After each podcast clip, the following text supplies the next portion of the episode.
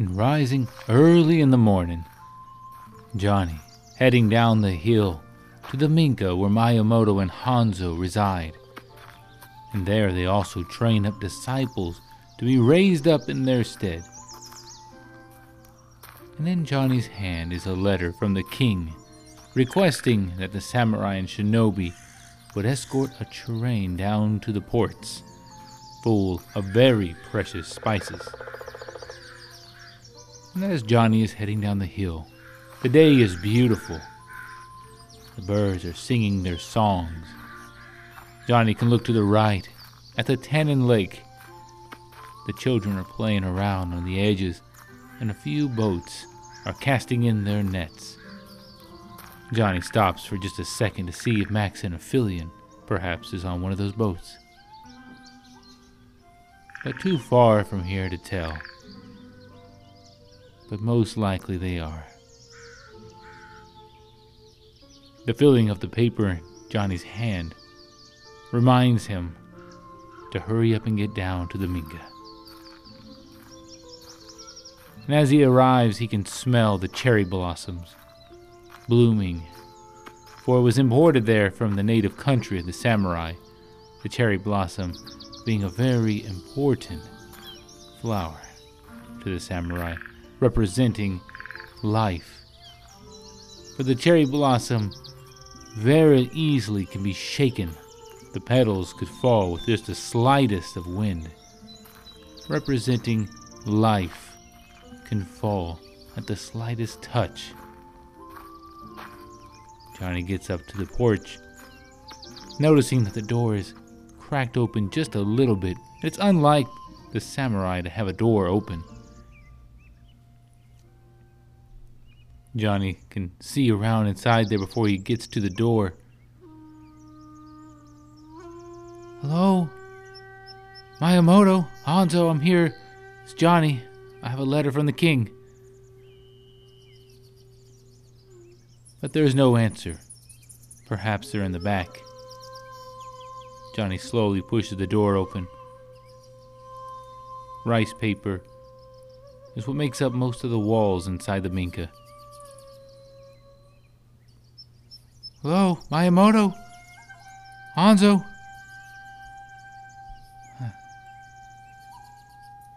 And to the right, Johnny sees a small table and a bookshelf with a few books on it.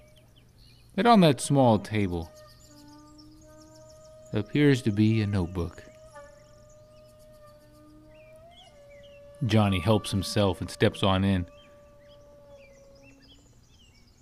Miyamoto Hanzo, it's me. But there's no answer. Perhaps they're out on an errand. They'll be back soon. Johnny sits on that table and grabs the book, flipping through the pages. It's a historical book written by Miyamoto. An account that had happened long ago in Miyamoto's life. Johnny seen the date on it. No doubt it was when Miyamoto was very young. Perhaps 20. Huh. Well, I guess I could just read this. This is very interesting.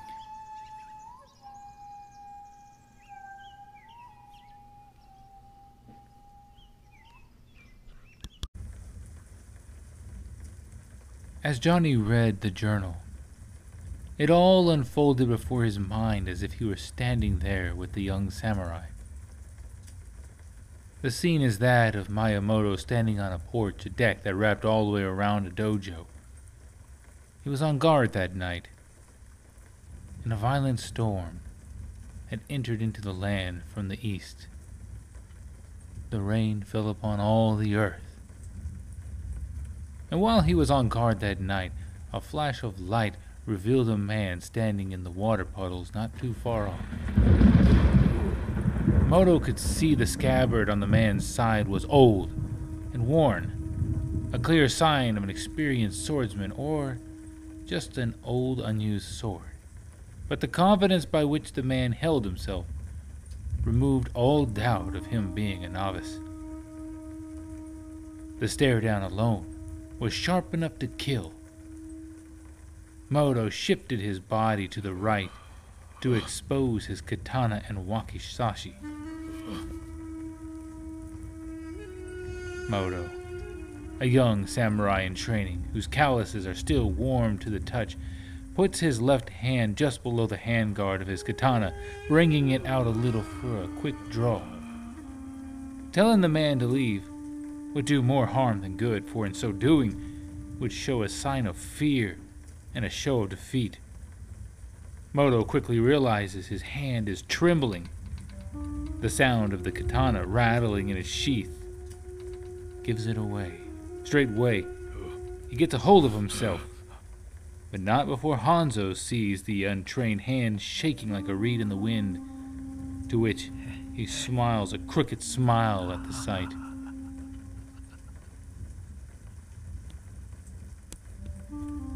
Moto steps down onto the ground and draws out his sword. And his opponent does likewise. Another flash of light from the sky reveals the face of this foe. And that's when Moto recognizes him. Hanzo is his name. One who used to be a samurai, but gave up the ways of the samurai and went after those of the shinobi, otherwise known as the ninja, the stealth. They stand off facing one another at a short distance. The distance could easily be closed by a few forward bounding leaps. And the face of Hanzo is barely recognizable. The night sky had not altered his perception, nor was it warped by the bending of the moonlight piercing through the raindrops. The countenance of his face had been marred by an evil heart. Hanzo has his sword, a red tinted thousand-fold sword with the image of his snake god stretched down the blade. How he forged it is anyone's guess.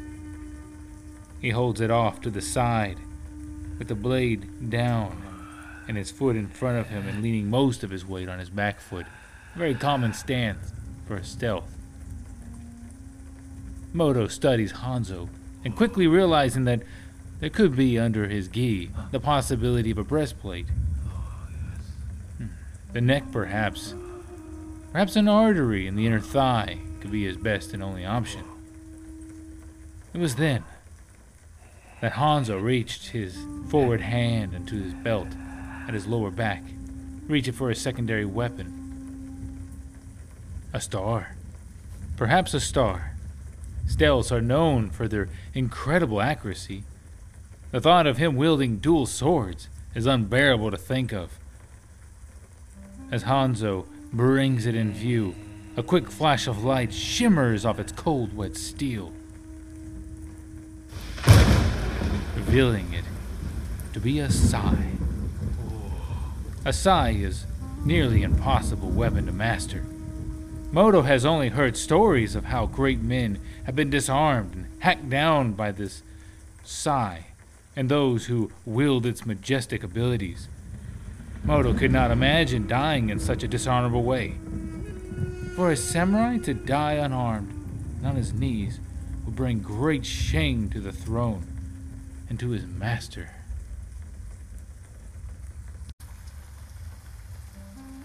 Hanzo holds the sai out in his left hand in front of him, moving the tip of it up and down and at angles. This, taunting, buys Moto time to calm down and wait for that door of death to open. Without further delay, Hanzo advances. The gap is quickly closed. Moto keeps his eye on Red Snake while at the same time being mindful of the sai. Hanzo arrives with a fearsome strike. Red Snake shoots up at an angle towards Moto's left shoulder. With a quick shift, Moto sends the snake home empty.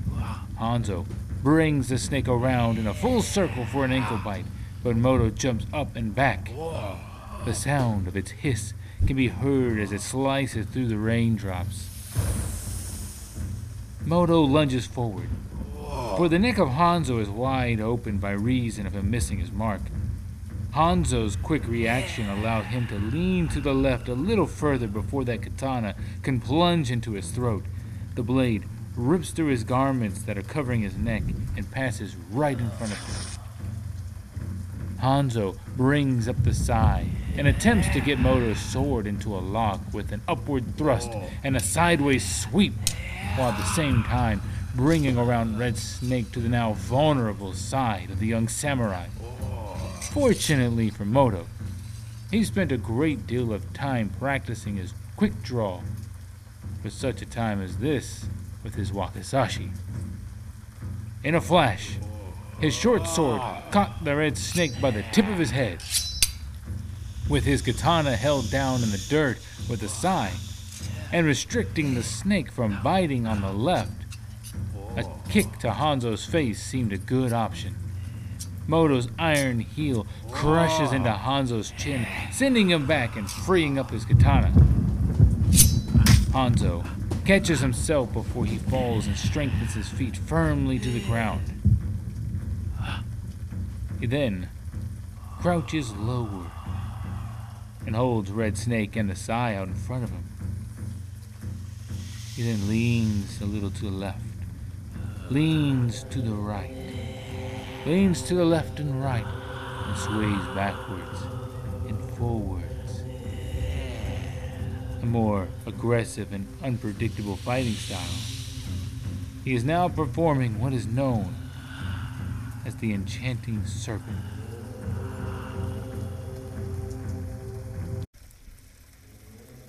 Moto does not allow the egg of overconfidence to be laid in his mind, for he recalls from his teachers that such an egg will hatch arrogance, and arrogance yields a long cloak of pride which brings men down in perdition.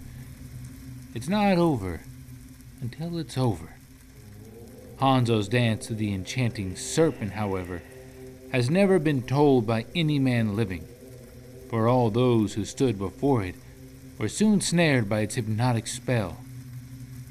Hanzo leans forward, then swoops down with a lean backwards. He then shifts his body to the right and rocks to the left. Red Snake lets out a hiss and licks the air, catching a scent of fear. Hanzo darts towards Moto as quick as an arrow. Red Snake opens wide his mouth to receive the prize. A series of strikes and slashes comes from all angles. Moto catches a left, followed by an upward thrust towards his chin. A slight lean back by Moto allows the sting of death to pass right in front of his flesh. Venom is spread throughout all the air. Moto sees no opportunity to strike the dancing neck of Hanzo. Left with no other option, Moto uses his katana like a key, a key that will open the door of death, a phrase used when luring an opponent into exposing a weakness, hence, a door that will lead to death. Moto brings up his katana with a thrust to Hanzo's chest. Not surprisingly, Red Snake wraps around the katana and parries it to the right.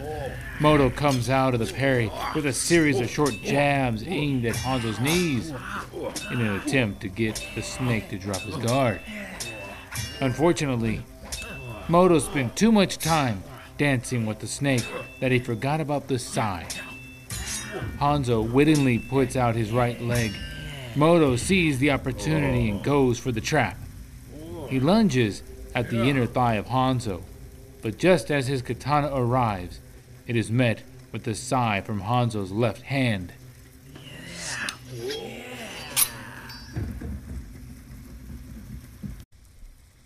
Hanzo brings the sai up and catches the sword of Moto from beneath and locks on. With such an exaggerating, wide sweeping motion to Hanzo's left, Moto is unable to hold on. As the katana leaves his hand, the snake strikes Moto on the left side of his face and across his brow. Moto jumps back to avoid another blow, but Red Snake had tasted blood and is thirsty for more. However, Moto, even though he feels the venom burning like fire, he lives by the old saying of the ancients fight now, bleed later.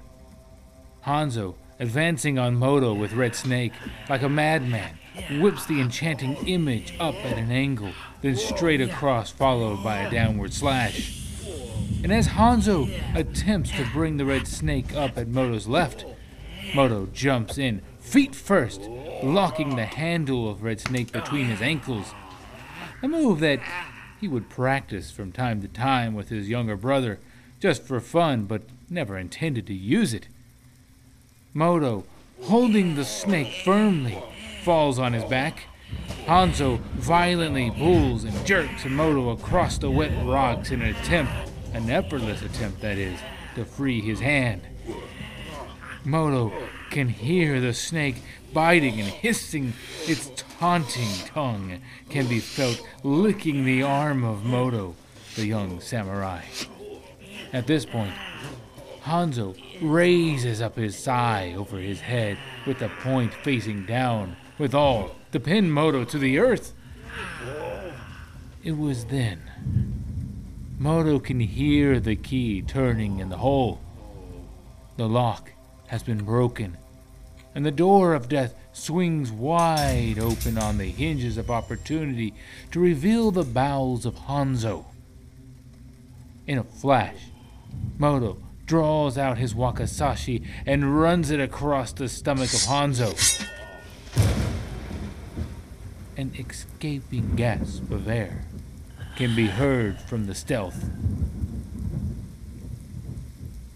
Blood puddling in one eye and rain falling in the other causes temporary blindness for Moto. The clink of the sai landing on the ground was a comforting sound. Moto can no longer hear the hissing of Red Snake. Hanzo slouches to his knees and folds down to his side.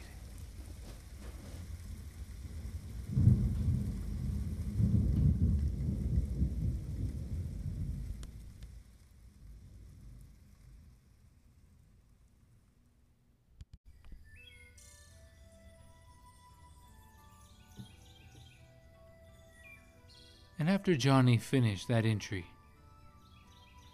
he couldn't bear to turn the page again to read anything else, for it had been far too great already on the imagination, therefore, he closes the journal. And unannounced to him, Miyamoto and Hanzo were standing just in front of him. Oh, uh, good morning, Miyamoto. Hanzo. Good morning, Johnny. Miyamoto holding a tea kettle in his hand with a few cup and saucers. Are you thirsty this morning? I've just made it. It has to wake you up. Oh, yes, thank you very much. Um, this journal, is it a real journal? Oh, yes. Everything in the true. Every last thing is all true. Oh. What did you read? Uh, I, I read about a fight from when you were very young. Oh, that fight. Oh, that's far behind us now. You were enemies at one time? Oh, fierce enemies. Number one enemies. Yes, very much number one. Johnny grabbing that tea and taking a sip of it. But now, we're friends. Everything behind us now. Um, also, how is Hanzo still here? I I read that you you cut him.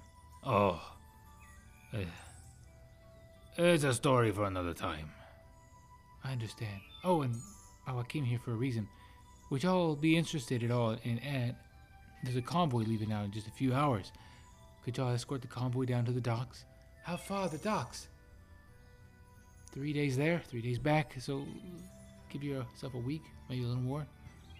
Ah, yes, anything for you. So we'll get things ready. Oh, that's excellent. All right, well, I'll go let him know. Okay, Johnny. We'll be there within 30 minutes. We'll be ready. Sounds good. Johnny exits out the Minka. Hanzo getting a cup of that tea poured into a cup. bringing it up to his mouth and taking a sip as they both walk to the window that overlooks the garden, that overlooks the cherry blossoms. Hanzo taking a sip and looking over at Miyamoto. So how your forehead doing? My forehead, it's, it's fine. It's, you can hardly tell it's there. Huh. Miyamoto taking a sip of that tea as well. How your stomach doing? I don't want to talk about it. Oh, oh, you don't want to talk about it, but you want to talk about my forehead. Don't want to talk about it. Hmm. And they watch the petals of the cherry blossom shake off the flower and land firmly on the ground and get blown away by the wind.